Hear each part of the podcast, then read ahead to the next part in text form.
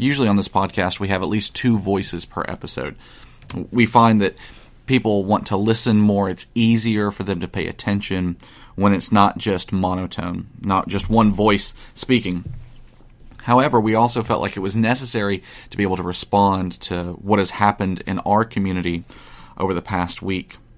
Dr. Thomas plans on coming on with me, and I hope to have him on next week. We'll talk about the theology of all of this. Why is it that God would allow such a thing like these floods to happen? Where is He? How does this fit in His divine plan? How should we respond in prayer, helping one another? But I just wanted to take a few moments to talk from a practical perspective. What is it that we do for one another? How do we respond to one another? How do we think through crisis as we find one another in crisis and something like this? Well, let me start with that crisis comes in multiple phases.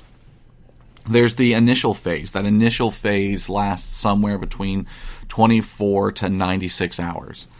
It's when something just happened. It's it's the day or so after uh, after the flood when you realize that you've lost everything.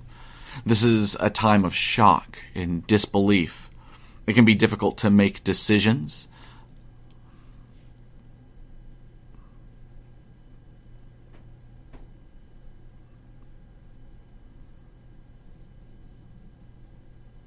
It's a time of shock and disbelief.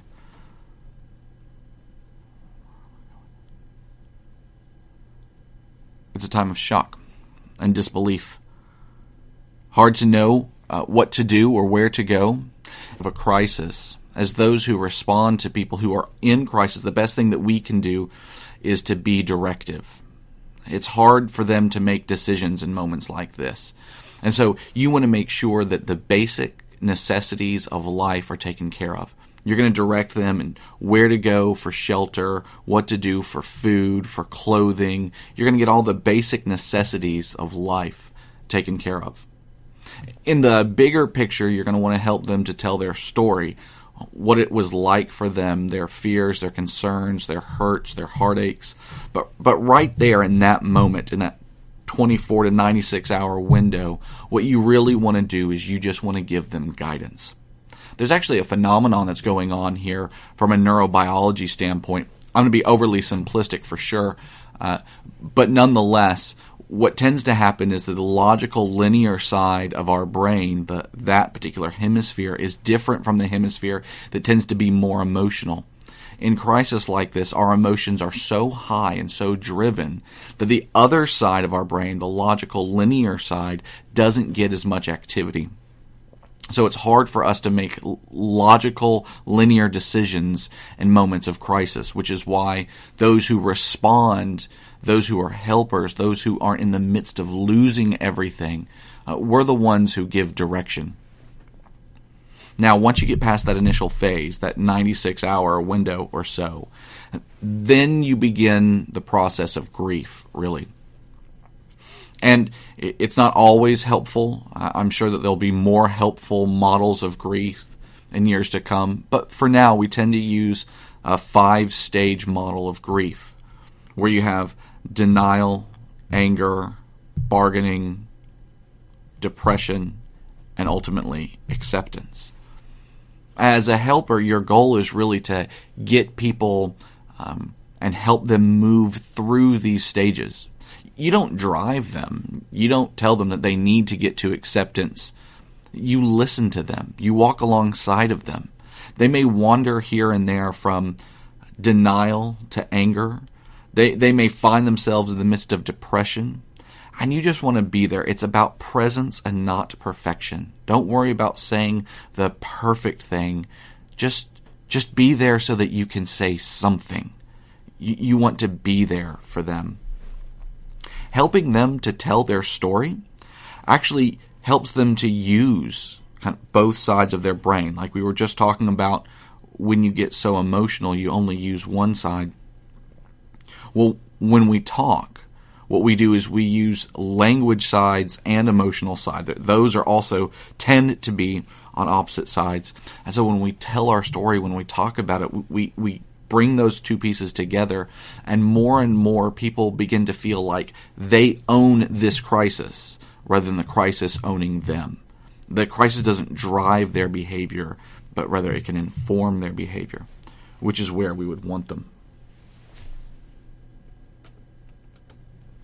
One of the questions that people have is how do they get people to talk in the midst of events like this? Simple questions, really. One of the questions that is most helpful to ask is what was the worst part of this for you? You see, when you ask that question, you're asking them to flip through and to find one specific thing. If you just ask the broad question, how's it going? Uh, how's this been on you? It's difficult for them to find even one piece to, to pull off. When you ask the question, what's been the most difficult thing, it doesn't have to be entirely accurate. They can come back and they can respond, with one piece and then later come back and say, oh, you know what, this piece over here was actually more difficult. That's fine. But what it does is it helps them to narrow their scope of focus and say, you know what was the most difficult? The most difficult thing was walking away not knowing if I would ever see my stuff again. Uh, or the most difficult thing was in those five minutes as we were trying to grab stuff and not knowing if we were going to make it out with our lives. The most difficult thing was hearing how much it was going to cost, uh, how little uh, insurance was going to help us pay, whatever it is, but they're able to focus on just one piece and begin to talk about that one piece. While they don't understand it, they may not realize that you're actually helping them. You're helping them to begin to find places that you can pray for them, that they can minister to themselves, uh, and you begin to help them to feel like they have some measure of control in the midst of this crisis.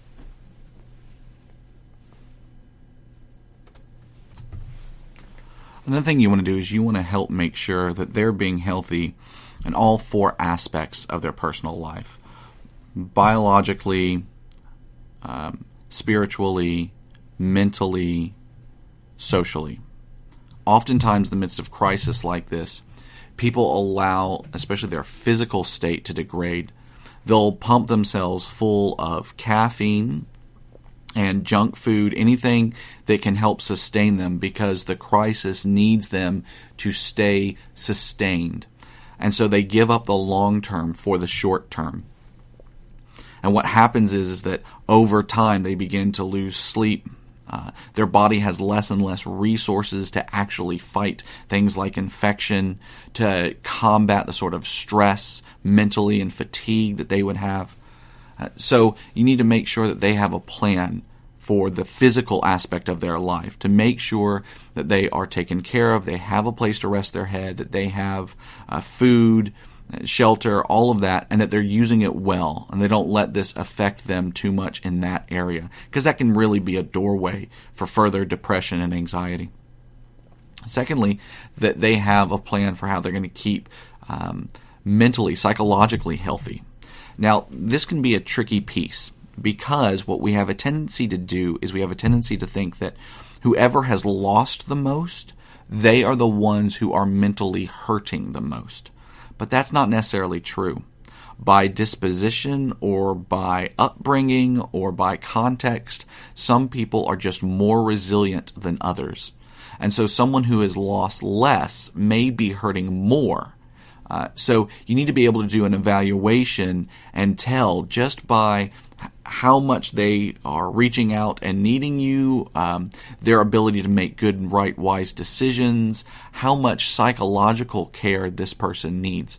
Some people just need uh, a person to come alongside them, to talk with them on occasion, to help them think through their decisions, um, to bring good, right, wise biblical counsel to their lives. And that's all that they really need. Um, but there are going to be other people who are going to need more professional uh, resources, something like a counselor or a therapist, uh, and you'll want to try and help them get up, set up there. In the middle ground, you'll have people, and you might just want to put a book in their hand. Uh, something that helps them as they try to make their way through, and something encouraging that would encourage them in the midst of a crisis that they can lean on, trust, and love the Lord. Uh, if you have questions about that or you want recommendations, feel free to email us here, uh, 1a at firstprescolumbia.org. So you also want to make sure that they don't isolate themselves. So there was um, physical, there's mental, there's social, the social aspect of them.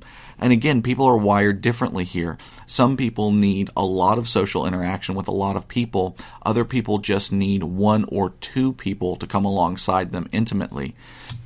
And so you're going to be wanting to look for clues and keys for how this particular person is geared.